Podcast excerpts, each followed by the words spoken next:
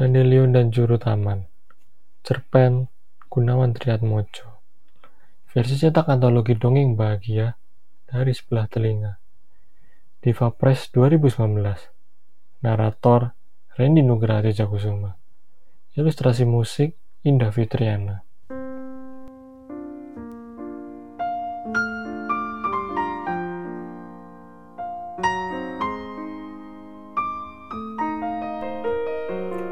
Perempuan itu jatuh cinta pada Dandelion sejak pertama kali melihatnya di dalam sebuah film kartun.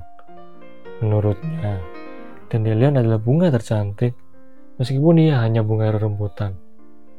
Dia selalu membayangkan memetik Dandelion, lalu meniupnya dan serbuk-serbuk bunga Dandelion akan berterbang. Dan salah satu serbuknya menerpa seorang lelaki yang kelak akan menjadi suaminya. Perempuan itu dianggap sebagai pemimpi kesiangan oleh kawan-kawannya ketika menceritakan tentang kecintaan dan angan-angannya itu. Tak satu pun dari antara mereka yang bersedia menemaninya ke taman kota untuk mencari bunga rumput itu. Pagi itu bukan hari libur. Taman kota yang dikelilingi tembok tinggi itu masih sepi. Hanya ada beberapa orang pengunjung yang datang untuk berolahraga. Dengan langkah ringan, dia lewati taman reptil, gedung pertunjukan, panggung alam terbuka, dan kolam perahu angsa. Matanya senantiasa mencari dandelion dengan jeli. Serangkaian bangku dan kursi taman masih basah dan dingin. Tampaknya pencarian di area ini nihil hasil. Dia pun mencari dandelion di area taman yang lain. Sesampainya di ujung taman, dia membuka pintu pagar lalu menutupnya agar kawanan menjangan tidak masuk ke area itu. Dia meneruskan pencarian hingga pelosok taman yang lebih gelap oleh lebatnya pepohonan. Area yang mirip hutan buatan itu adalah tempat pembibitan tanaman. Bunga-bunga di area itu mereka segar, menyebarkan warna pada kelopak matanya yang mendamba. Ada semak-semak rumput di pinggir setapak dan sepanjang tembok taman. Diamatinya segala yang terhampar dengan teliti, tetapi lagi-lagi sia-sia.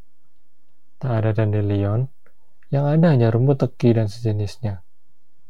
Setengah putus asa, dia hampiri seorang juru taman muda yang sibuk merawat magnolia di area pembibitan itu. Lelaki itu sangat mencintai tumbuh-tumbuhan dan selalu membayangkan bahwa dirinya dilahirkan di sebuah taman. Dia juga mengankan diri sebagai Adam sebelum dibuang ke dunia. Menghuni taman surga bersama Hawa.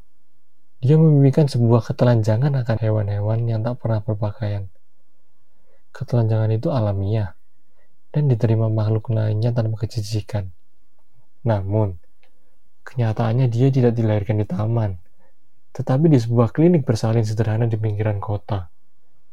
Dia bukan Adam, melainkan hanya lelaki muda dengan kegandrungan yang berlebihan pada tumbuh-tumbuhan. Maka, tak ada pekerjaan lain yang lebih sempurna baginya, selain menjadi juru taman yang dijalaninya dengan sepenuh cinta. Setelah mendapat penanganannya, taman itu menjelma Firdaus yang hilang.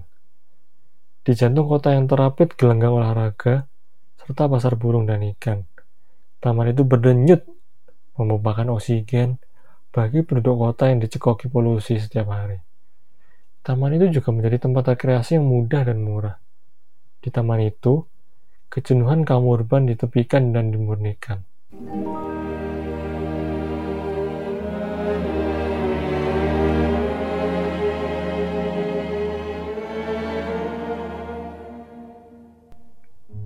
Pagi itu dia sedang merawat magnolia. Sentuhannya begitu telaten dan keibuan. Dia dikejutkan dengan oleh hadirnya seorang perempuan yang menanyainya dengan nada seorang pendoa.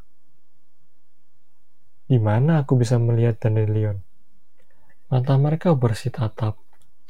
Sejenak, ada diam yang merekah, ada sunyi yang mengembang. Barangkali, suasana terbawa saat itu serupa ketika Adam dan Hawa bertemu kembali di dunia setelah terbuang dari surga. Ada rindu yang asing. Ada takdir yang gemetar di atas tangan. Juru taman itu membuka topi jeraminya dan melihat perempuan di hadapannya dengan takjub. Tak ada dandelion di taman ini. Tumbuhan itu tak diizinkan hidup di sini. Perempuan itu tampak kecewa, dan entah kenapa, hal ini seakan melukai hati si juru taman. Bisakah kau menanam dandelion untukku? Juru taman itu menunduk. Dia tampak berpikir keras sebelum berucap lembut. Aku tak bisa menanamnya di sini. Tetapi, aku bisa menemukan dandelion di ladang mimpimu. Bagaimana caranya? Mari, ikut aku. Mereka kemudian berjalan makin ke pelosok. Di bawah pohon akasia raksasa, yang di batangnya terdapat tumbuhan baku-bakuan. Si juru taman menghentikan langkah dan bertanya lirih. Bolehkah aku menciummu? Ladang itu semerbak oleh hamparan dandelion. Angin bertiup kencang dari barat mengempaskan tangkai-tangkai dandelion. Beberapa dandelion terenggut angin, lalu tertiup ke bagian timur ladang. Perempuan itu menangkap setangkai dandelion yang terbawa angin ke arahnya. Lalu dia meniupnya, dan segera saja serbu dandelion bertebaran, menari di udara bagai parasut-parasut munyil yang gembira. Dengan keringan tidak terkira, perempuan itu kemudian mengempaskan tubuhnya ke atas hamparan dandelion yang menyerupai ranjang hidup, lalu memandang paras langit yang birunya mendamaikan. Di rambutnya, tangkai-tangkai dandelion berpilinan. Tiada rasa gatal, Tiada ulat jahat yang mengganggu. Dia bila lagi setengah dandelion, lalu meniupnya. Serbuk-serbuk lembut bunga kembali membayang di bola matanya, dan dengan gesit segera terbawa embusan angin. Seserbuk dandelion terbang menjauh hingga ke ujung ladang. Perempuan itu mengejarnya. Serbuk itu mendarat pada seorang lelaki yang tak berusaha menghindarinya. Lelaki itu tak asing lagi bagi si perempuan. Dialah si juru taman. Tiba-tiba, seperti dejavu. Perempuan itu merasa seperti Hawa yang telah berkeliling penjuru dunia demi menemukan Adam.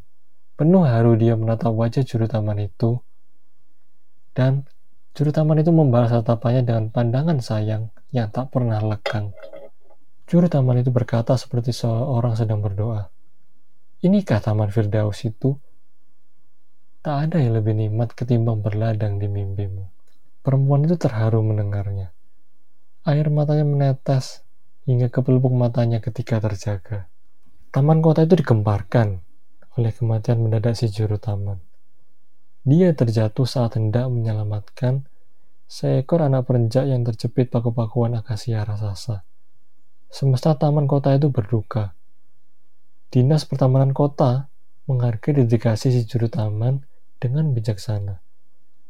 Setelah berembuk, mereka mengabulkan permohonan keluarga yang ingin memakamkan si juru taman di bawah pohon akasia raksasa, tempat kegemaran almarhum.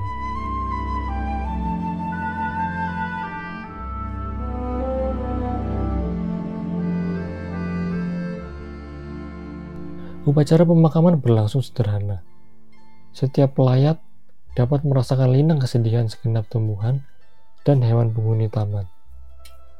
Perempuan itu tak mendengar kabar kematian si juru taman. Tiga hari setelah memimpikan ladang dan Lilion, dia baru bisa mengunjungi taman kota. Dia datang di pagi yang sepi, seperti kunjungannya terdahulu. Pembeda kedua kunjungan itu adalah kali ini dia tak mencari dandelion, tetapi sekedar ingin menemui si juru taman.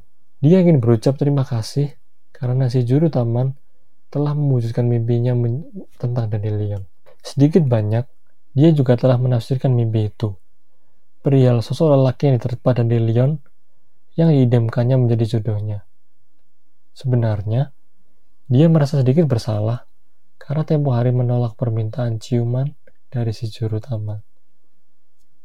Perempuan itu dapat membaca kekecewaan dan kesedihan si juru taman atas penolakannya. Namun, Meski tertampar oleh penolakannya, toh juru taman itu tetap menempati janjinya akan ladang Dandelion di mimpinya. Dari sini, perempuan itu dapat menakar kebesaran hati si juru taman. Berita kematian mendadak si juru taman secara telak memukul batin perempuan itu. Keterangan menyedihkan ini dia peroleh dari tukang parkir taman setelah usaha mencari juru taman berujung kegagalan. Dengan langkah gemetar, dia menuju ke makam juru taman empat hari lalu di tempat yang sama. Dia menolak permintaan ciuman si juru taman. Dan sehari kemudian, juru taman itu meninggal dunia. Jika tahu demikian, tentu dia akan meluluskan permintaan juru taman itu. Setidaknya, ciuman itu akan permanis hidup si juru taman sebelum berpulang ke alam baka. Gundukan tanah dengan taburan bunga itu masih segar. Di busara itu, dia berdoa dengan sepenuh cinta. Mimpi ladang dandelion itu tak disangkalnya lagi telah menemukan cinta di hatinya pada si juru taman. Tak terasa, air matanya jatuh di busara itu. Ada sesuatu yang seharusnya mereka bicarakan saat itu, dan hanya disesap ke kesenyapan taman. Dalam sesungguhkan yang tertahan, perempuan itu lama-lama mencercap pemahaman akan perkataan si juru taman dalam mimpinya. Perkataan tentang Taman Firdaus dan kenikmatan berladang di mimpinya. Perempuan itu menafsir perkataan juru taman sebagai isyarat pamitnya sebagai juru taman kota dan beralih menjadi peladang dan dandelion di mimpinya. Tafsirnya itu diyakinkan dengan kenyataan bahwa sehari setelah dia mendapatkan mimpi itu, si juru taman meninggal dunia. Seberkas cahaya terang memuncah dalam diri perempuan itu akibat tafsirnya sendiri. Perempuan itu merasa terkuatkan oleh kemungkinan pertemuan kembali dengan si juru taman di ladang dandelion di mimpinya. Dan hal itu sudah lebih dari cukup untuk membuatnya pulang dengan hati lapang. Perempuan itu tak pernah lagi menginjakan kaki di taman kota karena pindah ke kota lain untuk urusan pekerjaan. Perempuan itu tak pernah tahu bahwa tetes air matanya di pusara itu secara ajaib telah menemukan dandelion. Sepasang muda-mudi yang sedang asmara dan mengibarkan diri sedang bertualang di hutan adalah penemu pertama rumput cinta yang tumbuh di pusara itu. Saat itu keduanya juga tiba-tiba merasa seperti Adam dan Hawa yang kembali ditemukan setelah dibuang ke dunia. Lalu keduanya selfie di depan pusara itu, mengunggah gambar ke sosial, dan berita tentang Dandelion itu segera tersebar ke penjuru kota.